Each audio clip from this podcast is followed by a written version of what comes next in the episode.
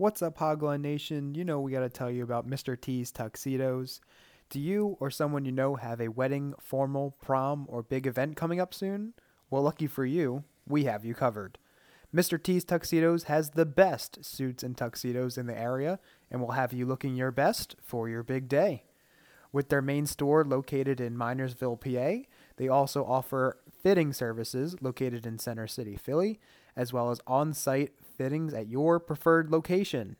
Make sure to mention that Hogline sent you when you visit in store or reach out with an inquiry. To take a look at their catalog and for more information on all that Mr. T's Tuxedos has to offer, visit MrT'sTux.com. That's M R T S T U X.com. And remember, you only have one shot at looking your best. Be sure to take it with Mr. T's Tuxedos.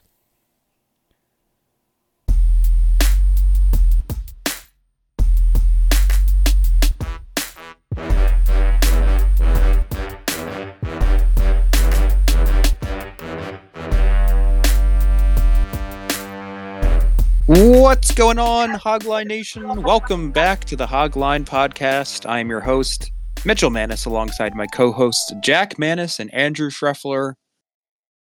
We are here, folks. You're listening to the 260th episode of the podcast. Thanksgiving week is here. Another great slate of football is upon us. No teams on a bye this upcoming week, which is very odd how they just skipped week 12. I don't know why that was the case, but every team playing this week. And we were recording on a Wednesday. By the time you're hearing this, maybe the Thanksgiving games are just happening. Maybe they've just concluded. We have Black Friday football for the first time this year. We got a whole just every day besides Saturday, Saturday and and if you have Saturday, there's a lot of good college games. So it's gonna be a great weekend. Um, Jack is in the Miami airport right now. So if we hear anything or if he cuts in and out, that's why. So forgive him for that. And we're good to go. How are we feeling today, guys? Pretty good. Um, I mean, work, I don't know about you guys, but work is over for me now till Monday, which is so get a nice little break. Um, one of my favorite days of the year tomorrow. So, I mean, vibes, vibes are pretty high. Yeah, best holiday.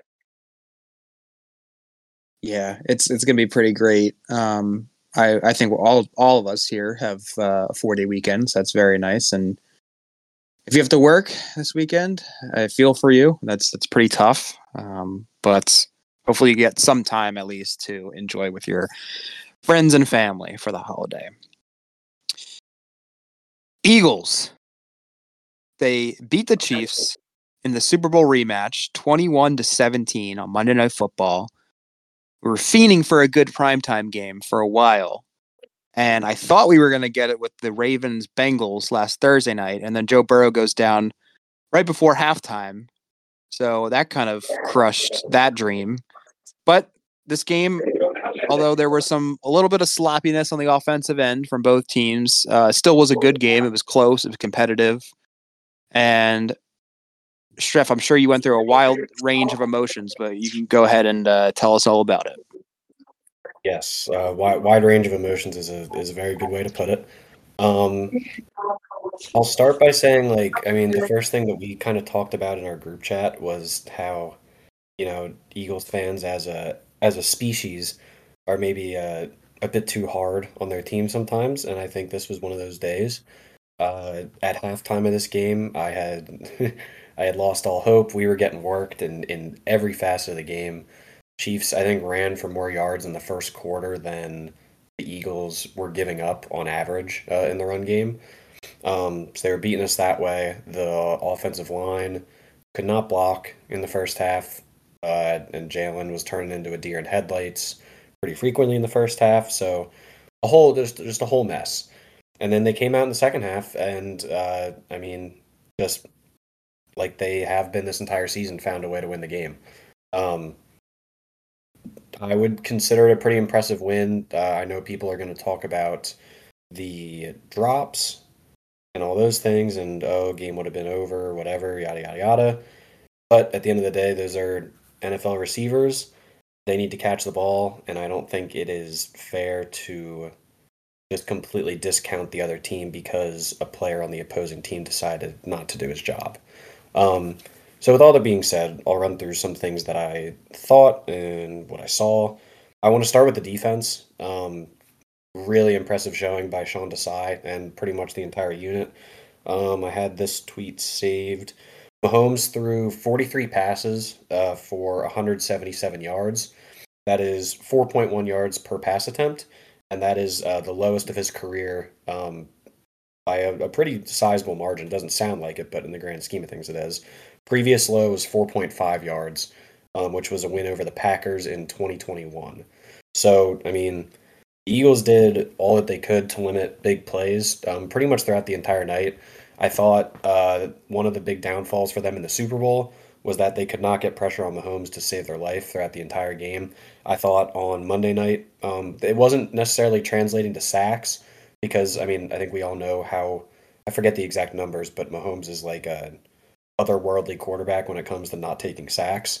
Um, with that being said, though, they created pressure pretty much the entire night on the last drive of the game for the Chiefs. Uh, Josh Sweat forced um, eh, what was it?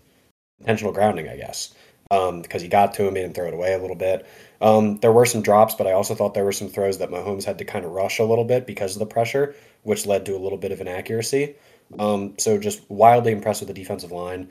In the secondary, um, I thought there were you know lapses throughout the game, but that's always going to happen. I thought Bradley Roby coming back um, going into the game was going to be a huge factor, and it, it was a huge factor. He um, obviously was the one who forced the fumble on Travis Kelce in the red zone. But just outside of that, just in terms of the way that the, the secondary is constructed, I feel much better with him kind of patrolling that slot role as opposed to a like a Sydney Brown or an Eli Ricks who still found their way in the game um, when they were kind of running more like dime package stuff when the Chiefs were trying to get a little faster because obviously they'll they'll have those packages where you see Skyy Moore in there, you see Jerick McKinnon in there, Kadarius Toney. There's a lot of speed to account for. It was something that they didn't account for in the Super Bowl. I thought they did a very nice job accounting for it um, on Monday night. So yeah, the defense I really have no notes. I thought, like I said, throughout the game there were blips here and there where they couldn't really get off the field, but it's also Patrick Mahomes and Travis Kelce, so I'm not going to get upset at them for that. But when they needed to, they made big plays. Kevin Byard showed up with an interception, just did what they needed to do. Um, offensive side of the football, I thought the first half was um, just bad, plain bad. Um, there were parts that there were times where they were running the ball well. but they went away from that a little, and then it, it felt to me like in the first half they were they kept trying for like the big money shots. I felt like when Hurts was stepping back, there were certainly plays where he kind of turned into a deer in headlights, didn't really look up the field. But I also thought there were times where he was getting blitzed right right as soon as the ball was snapped and it felt like there weren't really routes that were designed to get him out of trouble if there was pressure coming. So I thought in the second half they did a good job counteracting that. I know some of the like quick wide receiver screens didn't really work well in some situations, but I thought that the idea was there, and I thought I, I think it started to pay off as we saw with that DeVonta Smith deep shot. You know, something like that isn't going to open up unless you're you know, keeping them closer to the line of scrimmage, making them think a little bit up in the box. So, I mean, Jalen, uh, the interception, more miscommunication with AJ Brown, which that, that that's one thing that does concern me a little. They're obviously uh, they've been on the same page for a large majority, but it does feel like there's been an uptick in those plays where AJ's doing one thing, Jalen thinks he's going to do another, and they're they're both guessing wrong on each other. So I mean that that's little stuff that you'd like to see get cleaned up.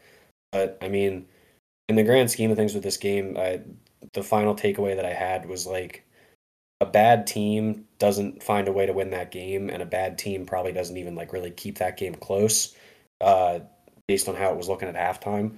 So, um, as much as I not a, the huge, like the biggest Nick Sirianni fan, just the way he carries himself, there was another clip that surfaced of him walking through the tunnel after the game. Um, not a fan of that. Never been a fan. That was of that. the worst. It was bad. Was it was really bad. There's no defending it. Um, but with that being said, and I've said it on this podcast before, when you go into Arrowhead and find a way to win a game like that, I, I can't get too upset at you. So, I mean, yeah, overall, um, obviously you'd like to see some things maybe get cleaned up on the offensive side of the ball, but winning a game in Arrowhead, losing at halftime, um, not much more you can ask for. And I do want to pull up one more thing. Um, I know you guys like to do the Kenny Pickett fourth quarter statistics, and I always enjoy those. I appreciate them because I think it is a big factor. Jalen Hurts, when tied or trailing this season, 72% completion percentage, 1,500 passing yards, 11 touchdowns, one interception, 113 passer rating.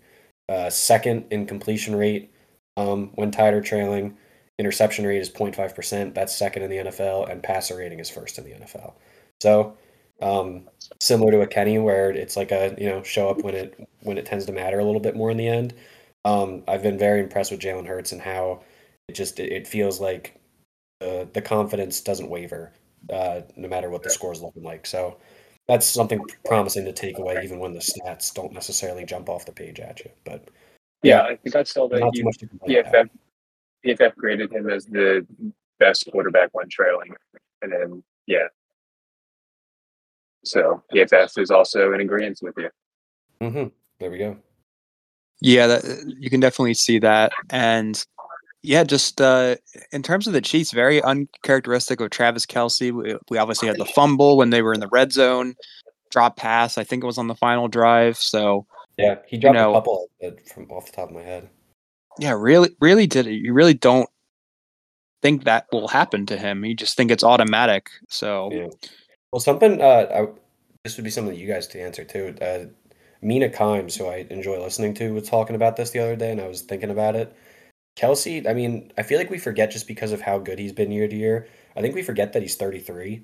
Like he's he, he's not a young guy anymore. Um, and she was kind of mentioning how like last year for the Super Bowl, they obviously didn't have Tyreek Hill, and that's kind of the big conversation that's been going on the last couple of days when talking about this receiving corps. The difference last year, and I agreed with her when she said this, is Travis Kelce had that gear in him last year. It felt like where it was like, if Mahomes needs to throw it to him like 25 times, he can do that, and like Kelce's going to be there and be able to make the plays and do whatever's necessary. Like he has that like take over a game ability. I feel like we haven't really seen that this year, where it's just like a, I'm Travis Kelce and I'm Patrick Mahomes, and we're just gonna buddy ball you to death. Feels like that hasn't happened. I disagree because um, we did see that this year in one game. It's just only been in one game, so there's been less, but there's been less than a years past. But he still has he's shown signs of life in that. What game was that? The first Broncos game they had. It might do you remember? Yeah, I think it was. It was in the first half. He had like a crazy number, like after like two quarters. I think that's true. He did do it once. I guess it's just It the once, though. consistency of it. I feel like we. Yeah, I no, feel like last it's- year it's almost like expected every game. Yeah, it's different this year, and the whole health thing, and it may have been to the Mina Kimes report, but he had an interview where he said that he's been thinking about retirement, and the injuries have been weighing on him um, this year. So, yeah, there's definitely truth to that. Yeah, you you kind of forget he's 33 because it feels like he's been like the same player for like 10 years now.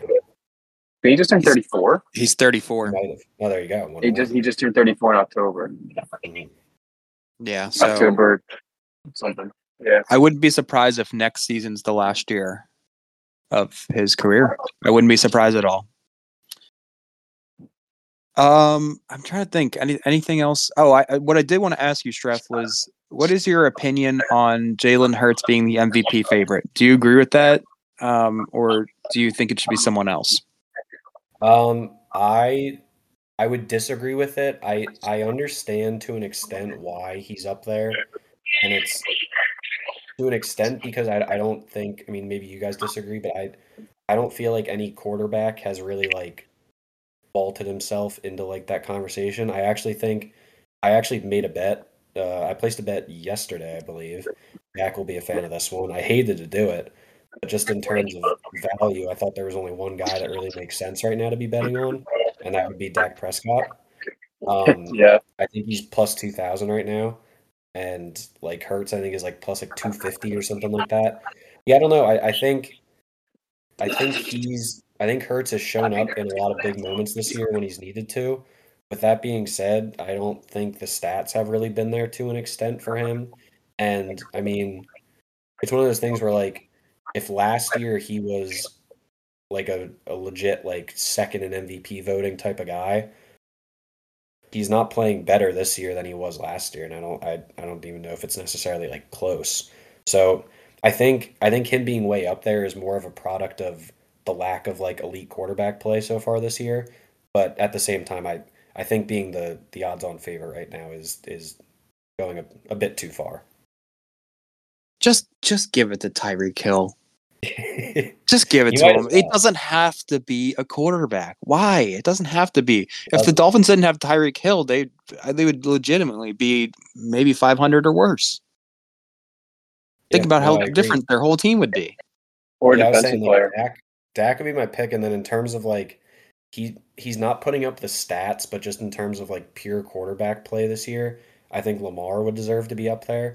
But the Ravens' offense just doesn't really allow him to put up those numbers that would quantify like an MVP year. But honestly, it, it, if I was gonna, Dak's up there, I, in my opinion. He he's not turning the ball over much. He's doing exactly what he needs to do. I mean, they're not like the most like explosive offense in terms of like throwing it down the field, but he is making every throw that he needs to throw that he needs to make. Yeah, he's a good value. I just, I personally, I know this isn't how it's the award is usually.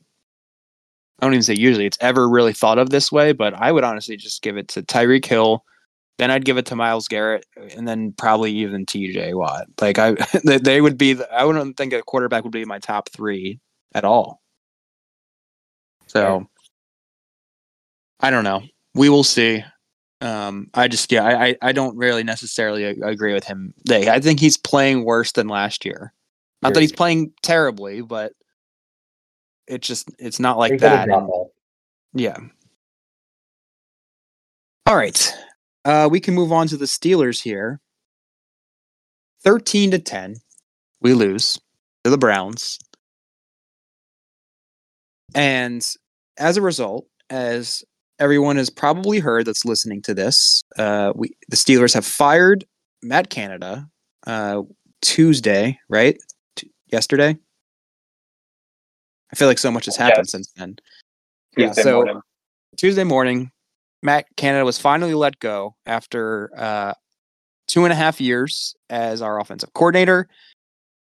Eddie Faulkner, who was the Steelers running back coach, is now the interim offensive coordinator. And parlayed with that, Mike Sullivan, our quarterback coach, will be responsible for play calling duties on game day. So, a little bit of a tag team approach between those two there. Uh, my f- few thoughts here is uh, it's obviously a shame that it's taken this long. Uh, probably after last season, you, I mean, we won all those games the end of last year, but it was not because of our offense. So I think maybe that made his leash a little bit longer than it should have. And I think it taking so long is, is a downside to being a fan of an organization that is t- uh, usually more cautious and conservative when approaching change like that. You know, there's definitely pros to that. Um, not making rash decisions, thinking everything through, being thorough with your processes. But at the same time, when something is so obvious that it, it, it seems like that everyone in the world can see it, but but the ones making the decision, it's frustrating. Um, I'm very surprised that it happened mid-season. I really didn't think it would. I don't think Jack thought it would, and I don't think many people thought it would. But it did, and we're here. And I think just people have to be reminded, although it's a good thing, that we can't expect the whole offense to be revamped. It's too far into the season for that. And we have to temper our expectations for the remainder of 2023. Hopefully, improve slightly. Um, I'm still expecting a lot of ineptitude, but hopefully we can just make some slight improvements and you know keep winning games and get into the playoffs and see what happens. So that's pretty much my thoughts. Uh, we we've talked about this every single week, so we don't have to like do a whole deep dive into it. But it finally happened. I can't believe it. And uh, Jack, if you want to say a few words about it. Um, yeah, I, I agree with you. We've kind of been foreshadowing this, or if you want to call it that, or pre-discussing it every week for the past twelve weeks now. Um, I guess real quick we can talk Kenny. Um, I, th- I mean, we could talk about how bad, because in Steelers Twitter, it's the hot topic that everyone wants him benched. Like, no one is, everyone's out on him. And uh, speak my mind to it as unbiasedly as I can. And uh, we can talk about how bad the scheme is, uh, what the coordinator was in Canada, what we want. But I mean, bottom line, Kenny's playing like what the 23rd best quarterback in the league, probably if you had to rank him, which isn't good enough. But uh, I so I I would like to see him play better these next seven weeks. Um, however, the people that are calling for his him to be benched, which is everyone, it's either a Steelers fan or Steelers local media that again wants to make a rash decision and is accustomed to watching Hall of Fame quarterback play for the past 15 years. Or if you're a non-Steelers fan, you didn't watch the game, saw his box score, his stat line, and thought back to when you saw him play last, which is in prime time against the Titans, where he missed some throws, but that really isn't him. Uh, coming off that rib injury four days prior. So um, the stats are also down, as we talked about the past couple weeks, because of how good our run game has been.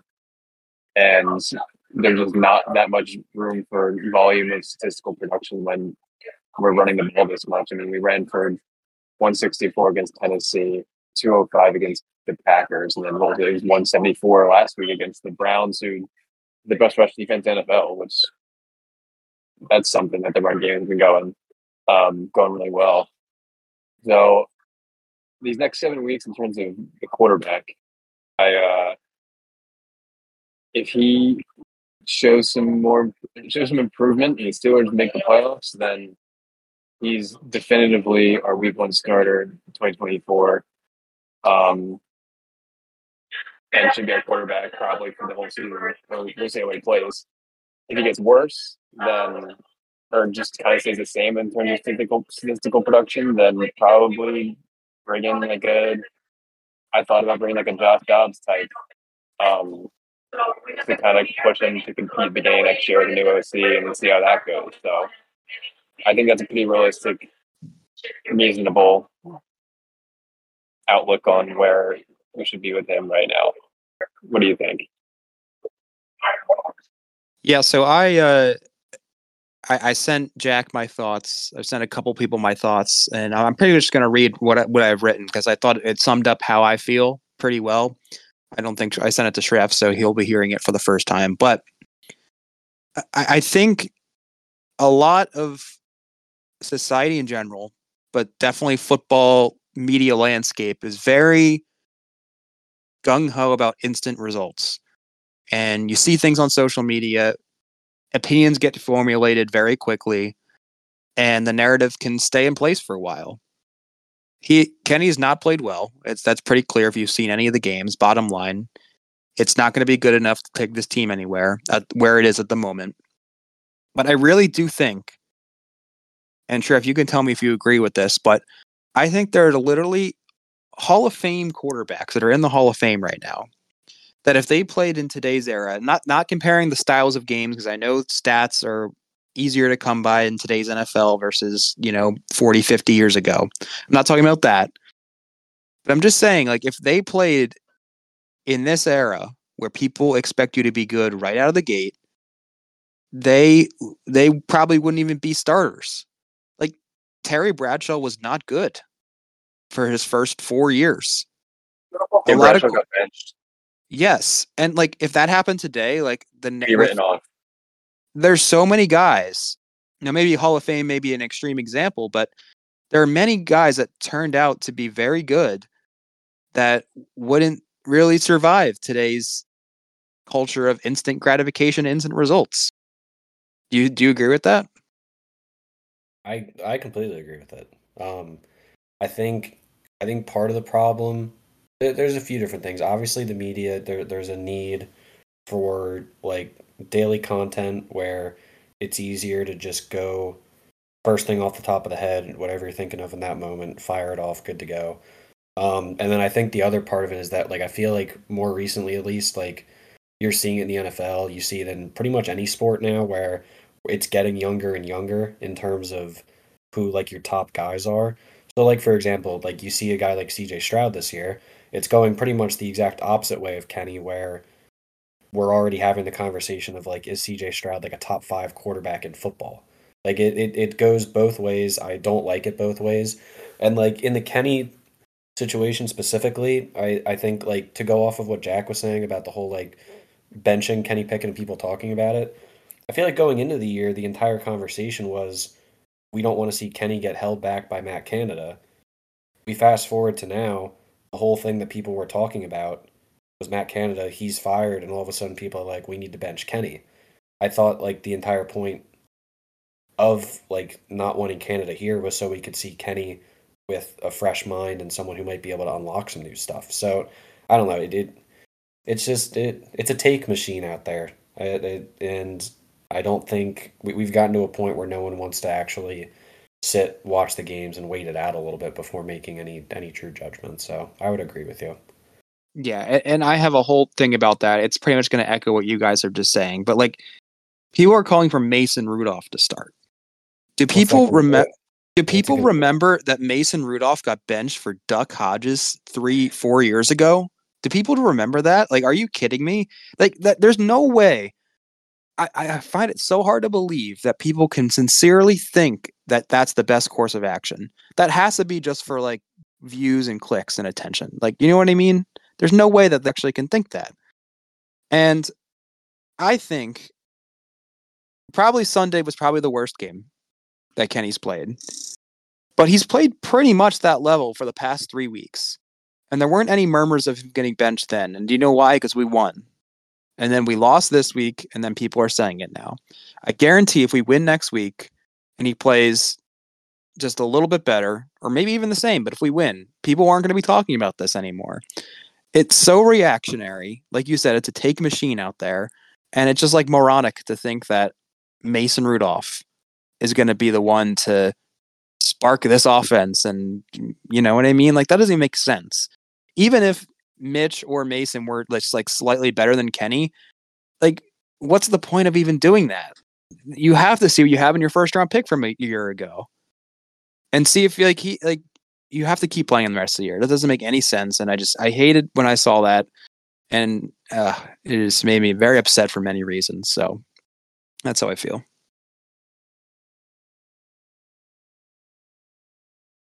All right. Um, moving on. Do we have anything else to say before we get into our picks? Uh, no, no, I don't think so. You know, I think that covered anything, everything. Bye bye, Matt Canada. Good riddance, I suppose. Yeah. Yeah, we'll see. I'd be I'd be very interested to see when his uh his, if there is another job for him in the collegiate or professional level. It's got it's got to be in college. Collegiate would make sense. I mean, if there's anything, it's got to be college. Right. All right. So our picks. Let's recap how we did last week. I did horribly. I went over 3. Schreff almost swept, but didn't quite get there. Let me pull it up real quick. I went 0 for 3. I picked the Bengals to cover three and a half. I'm going to give myself a pass for that one because of Burrow being out. Tennessee plus seven. That was a terrible pick by me. The Jags won by multiple scores. I also had the under in the Bengals uh, Ravens game, and that did not work either. Um, 46. Jack goes two and one, so he regains the lead. Uh, he had Minnesota plus two and a half. They lost, but they did cover the two and a half. They only lose by one to Denver. He had the Lions minus eight and a half, which looked like they were going to lose outright uh, but they kind of stormed back at the end there. And Jack also had yeah, the my, Cowboys. My metrics, Sorry, go my ahead. Metrics, my metrics were off that game. Remember how I said the Lions felt like eight points better than the Bears? They were not. Also, Jack had the over in the Cowboys Panthers game over 41 and a half, and that hit. Schreff hits on both his spreads. Dallas minus 10 and a half. They beat Carolina very comfortably. also had the 49ers minus 11 and a half. And they beat the Bucks by what was it, 14, I think, something like that. So they cover that. And Trev had the over in the Monday night game, and that didn't quite work out. The Eagles' offense didn't really come to play, and the Chiefs kind of stalled in the second half. So Yep. that over doesn't hit. That brings our standings to hey, Shref, I'm not just, I don't know. You're closing the gap a little bit. It's still sizable, but it's, I mean, if you go on a big run here, which I feel like you're due for some luck in the positive direction, anything's possible. Mhm. At least to get out of last place, you never know. You may, maybe not, probably won't win, but you probably No, could I avoid the last winning. I place. was just trying to make it. I- I'm just trying to make it competitive. That's all I want. make it interesting down the stretch. Yeah. Jack is uh 18 and 15. I'm 17, 15 and 1, so a half game up on me and Shref is 10, 22 and 1. So still f- 7 games down, but we still have what? Uh 8 weeks to go? No, 7 weeks. 7 weeks to go. 21 So- picks. Yeah, 21 picks. Definitely time to still right the ship and like you said make it competitive. As we said last week, uh at least one of our picks here has to include a spread or total from the three Thanksgiving games, which are the Packers going to Detroit, Washington going to Dallas, and San Francisco going to Seattle. Jack, as our current leader, you are up. All right, I'm gonna go for Thanksgiving game first because we're kind of limited in where we can go with those. Um, and the one I like best for spread, I'm gonna take the Cowboys. It's a big one, minus 12 and a half, but by that metrics, I think they're 13 points better than Washington. Um, and uh, I could just have this vision of this this Dallas beatdown on Washington, and then Friday comes around and Ron Rivera gets gets fired and Bieniemy who's the interim. I just kind of I have a vision that's going to happen, and yeah, I heard that some people. I think Florio said that um on part of my take he, he thinks that if it wasn't for a short week he may have been fired after this Giants loss on Sunday. So things aren't going well in Washington although Sam Howell had a bad week, and I feel like he's kind of due for a really good one. He's a little up and down, mostly up, but so he's probably due for bounce back. But I, I Cowboys, I feel like are just rolling, and it just feels like a spot where they kind of take care of business handily. Yeah, that'd be uh that'd be very interesting if your vision came true. Everything you said there, big win for Dallas, fire Rivera. The seat's definitely scalding, to say the least. Yeah, that I feel like with the Cowboys, like with the with the schedule they've been playing the last few weeks, like you'd have to put them at like a 17 point spread before I'd start considering taking the number with some of these teams they're playing. Yeah, when they win, they win big for sure. So it's uh definitely. I think it's tricky. If I I I don't know how I feel about that one. I would probably lean Washington, but uh, I I, I certainly am not going to like argue too much for that pick there. So I'm not like definitive and very confident about that. I am going to be going with now, this one, I don't even necessarily, if I believe it wholeheartedly, I feel like I just have to take it out of obligation. Uh, do you guys remember my Tim Boyle rant? Pretty much exactly two years ago to the day. It was right in the Thanksgiving episode, and we know who's starting this week for the New York Jets. It's uh, it's Tim Boyle. So if anyone doesn't know what I'm talking about, go listen to. I think it was episode 160.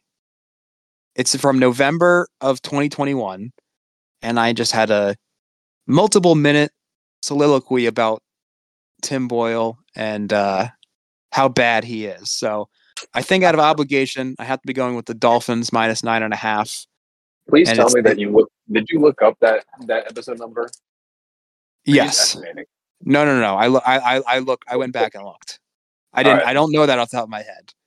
Okay. Uh, I do have a good memory, but it's not that good.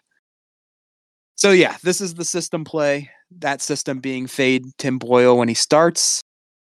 Dolphins by two touchdowns. Give me Miami minus nine and a half. That is the the Black Friday game. Also, I recently learned that I mean, I feel like it's circulating around Twitter and Instagram, whatever that Tim Boyle's college stats at UConn. Um, people are like, "How did this guy ever get drafted? Um, and why is he still like around the NFL?" Um, that apparently he's like Aaron Rodgers' like really good friend, so that's why he ended up on the Jets because he got drafted or maybe signed as a free agent in 2018 or 19 to Green Bay, stay there for two years, then went to Detroit. I didn't know, so that's kind of thought it was interesting and said why he's popping up here in, in, in New York. There we go. We ha- we, we have our answer. collar, Nepotism was the only answer to that question. Either Right. nepotism or blackmail of Roger Goodell. Those were the only two things that could possibly be explain why something so inexplicable continues to happen. Don't get me started. I might, I might go on to part two, but Trev, go ahead. What's your picks? Um, I'm gonna start with a non-Thanksgiving game. Uh, per usual, no stats to back it up. This is going straight off a feel. I'm gonna take the Jags minus one and a half at Houston. Um, this is setting up for a surprise, like for the division type of game here. Um, I feel like going into the year, we thought that this was going to be the Jags division to lose, and they haven't. They haven't done anything to necessarily make me not believe that's going to happen. But the Texans are right on the heels. Um, they're right there, and this is. I mean, this is a big game. Um, the Texans very much got the best of the Jags in the first matchup. I think that is something that will stick with the Jaguars. On top of that, um, I think this past week against the Cardinals, we saw CJ Stroud come back to earth a little bit as a rookie quarterback. Obviously, passing yards, he still made ridiculous throws the whole game, but got a little careless with the ball at times. Um, this Jags defense is no joke. Um, the D line is playing extremely well. I think they're going to make it a little hard on Stroud. They've been great against the run. Um, Devin Singletary's been a very nice surprise for the Texans the last couple weeks. I think the Jags are going to be able to stifle that a little and force Stroud to make those throws that we've been seeing him make, obviously.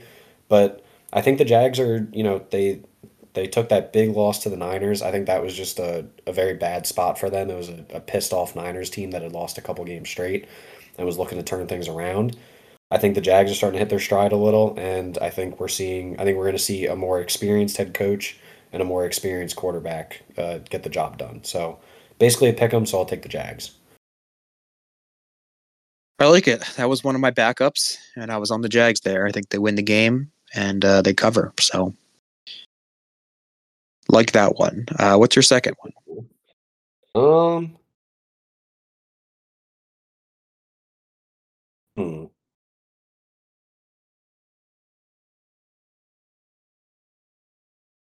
I don't like. Uh, I can't do it. I can't do it. I'll tell you at the end, but I can't do it. Um, I'm gonna go with my total because it doesn't matter when I take my total because my total is probably not gonna hit. Um, I'm gonna try. I'm gonna try the under again. We're gonna try the under. Um, I'm going first game of the day under 46 and a half Packers lines. Um, Ooh. this Lions offense has been obviously moving the ball fantastically. Um, everything in this game points towards there being points scored. So that's why I'm taking the under. Um, because naturally that's how betting tends to work. Uh, but on top of that, like I said, more just a feels thing. First game of the day, both teams obviously coming off short weeks. Both I forget what the Packers score was this past week, but um, both kind of ended up in a little bit of some dogfight games. The Lions had to really squeak one out, flipping it right back around on a short week. Um, I think they might come out just a little slow to start off. On top of that, um, Lions defensive line can get after the quarterback a little bit. I think they'll do that. And yeah, no stats to back it up, but it's a pretty high number for a very early game. And I think the Lions probably win the game, but I think it's going to be a little more chippy than it's going to be like high flying offense the whole game. So I'm going to take the under. No Aaron Jones either. So No Aaron Jones. Also true. something. And I'm not a big AJ Dillon guy. So Yeah, and AJ Dillon's not. You know, you think of him as grinding it out, maybe clock not runs, be, not uh, not big off 50 yard explosive plays. Yeah. Right. All right. Uh, so I'm going to be going with the Vikings minus three and a half Monday Night Football against the Bears. Not losing faith in the Vikings, even though they they lost to the Broncos. Broncos have been hot recently. It was on the road, so I- still think the Vikings, although Jes- Jefferson probably will not play this week, it's unlikely because they have a week 13 bye. Chicago's defense still isn't very good. Uh, we saw that last week with Detroit. So I think Minnesota can win and cover. So I'll be taking the Vikings there. I picked two favorites. That's very rare for me. I have no problem with it. I feel like the Bears on this uh, with the Lions game, people are looking at them as a little more frisky, but I think the the Vikings are just a better overall team. Right. Jack, your final two.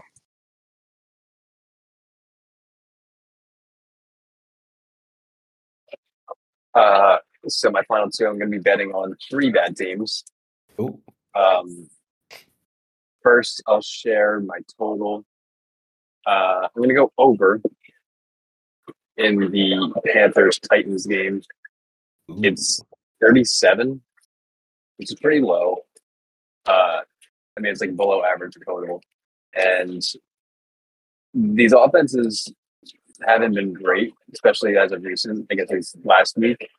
Um, but at times throughout this year, they've shown that they're able to put up points. Like when Levis his debut, he threw for four touchdowns against a not great defense. The Panthers have had some games. Like I remember earlier there, they put up 27 against the Seahawks, and they had like 21 against the Dolphins, and they they can score a little bit. Um, and I think just these teams in general, like on the opposite side, they're just so bad. I mean, something's got to give. Bad offense, bad defense, and I think this the offense is going to find something. And for 37, it's not that much. It could be like a 21-17 game. Um, so, so I'm going there. Who's home? Is it the Titans who home? Yeah. Uh, It doesn't matter, but yes, they're home. okay. Jack, you you love love throwing throwing out you love throwing out hypothetical scores that would that would either hit for your totals. I mean, that's what you got to visualize. Yeah. Like 30, how do you get to 37? How, how are we going to accomplish this for us? How are we gonna do it? How are we gonna get there? my final pick.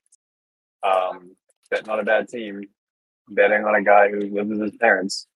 Oh, the Betting on Giants. Tommy, Tommy DeVito and the Giants. Uh, the, I was looking, I because as Mitchell said, just said he's it's rare for him to pick two favorites, and I feel like I always pick two favorites. So I was trying to search for an underdog, and this was like the only underdog I I like the most, I think. And um, I mean, the Giants aren't good, but to come up and win, maybe that could be some momentum. And um, this is mainly just a, a bet against the Patriots, I guess. They're an absolute mess. They're on the road in New York. Um, they don't even know who's going to be the starting quarterback. I know Zappe and Jones have been splitting reps this week. So, um, uncertainty there. And, uh, and I imagine, actually, I do know Belichick's record against rookie quarterbacks is very good. So that's working against me, but um, they can still win. They could get past win by three. Uh, they're giving they're the Giants three and a half. So, um, yeah, that's what I'm Yeah. going with. Yeah, I like that one, but the reason why I didn't take it because I liked it too much. Oh, Okay, that's always there. Yeah, I don't. It I just- don't, okay, that's good. I don't. I don't love it. Like I, I'm not like it's not like my. I wouldn't bet like a ton on it, but like I do like it. I definitely like it. So I like. I'm in a good spot with it. I, I just I love it just because it makes no sense to me. Like I just think the Patriots should be favored in any game that they play against anyone in the entire league. So, uh, and, and they're three. They're three. They're three and a half. Pa- yeah, three and a half point favorites on the road. Like that doesn't.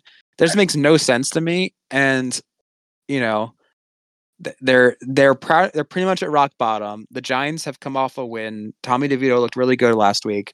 So like everything just makes too much sense for that to happen.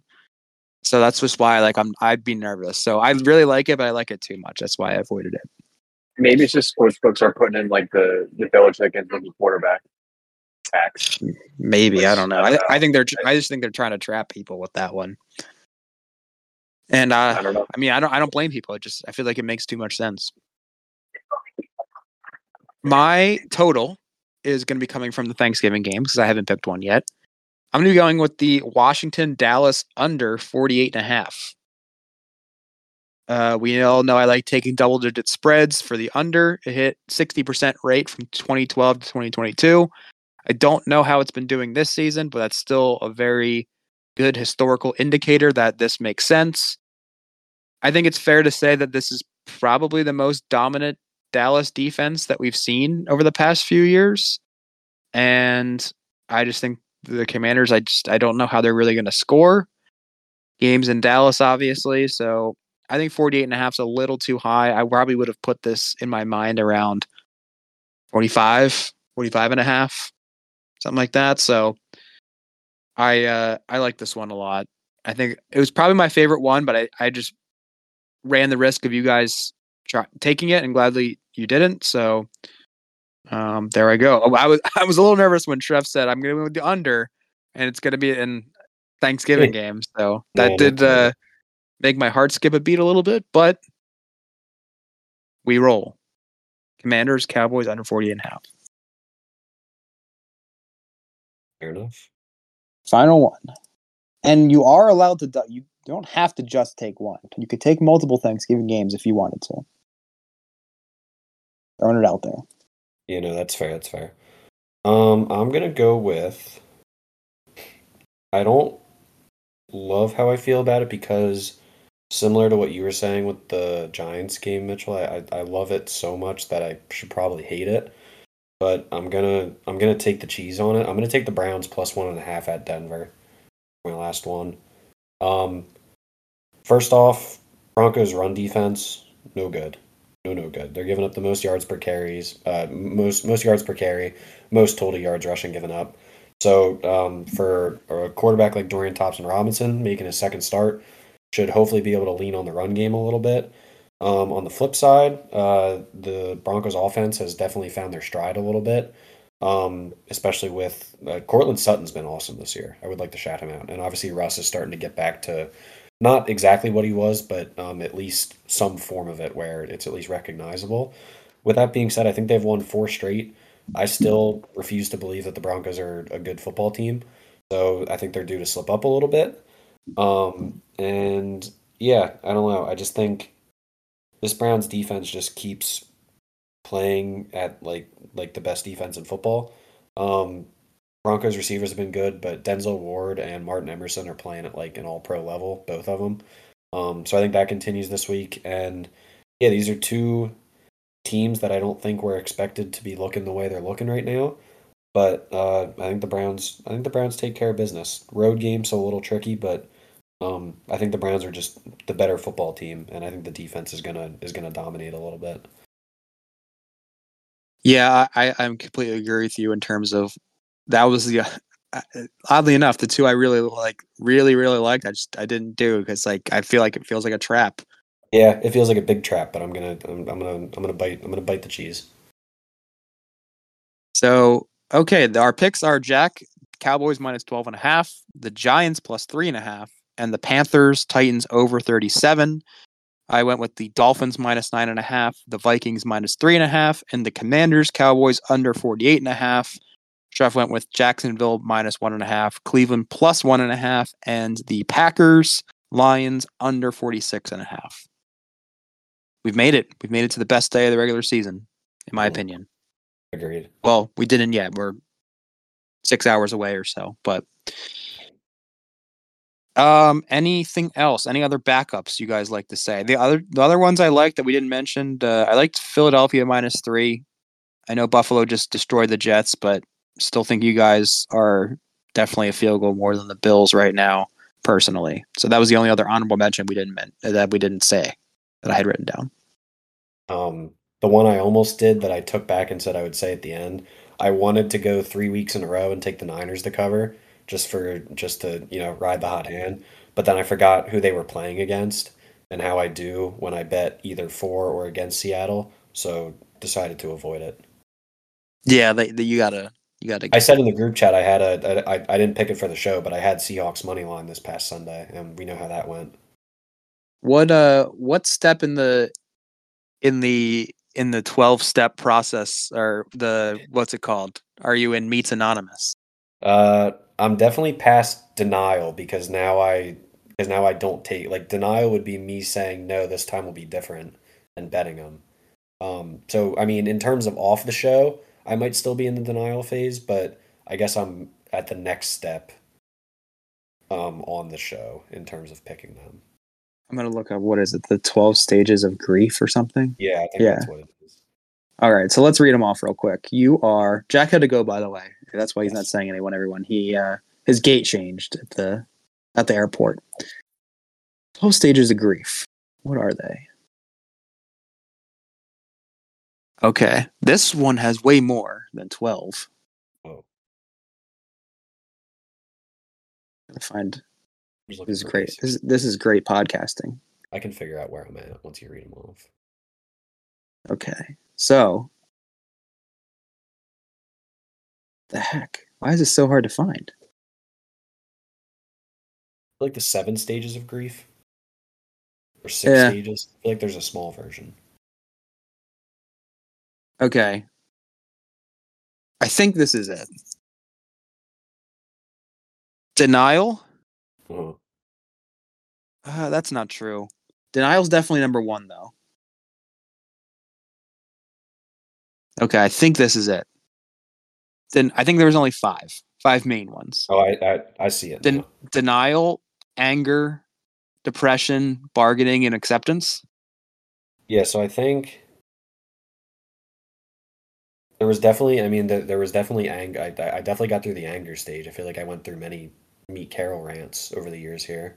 I think Oh. you're um, either in bargaining or acceptance, personally. I I think I'm I'm I'm getting into acceptance. I think the the off the podcast version of me probably isn't quite there yet because, like I said, I, I did just take a money line yes uh, the other day, but on the podcast, I think I'm very much in acceptance because there there's been multiple times this year where I've like been ready to pick a game involving them and then realized what I was doing and stopped myself in the moment.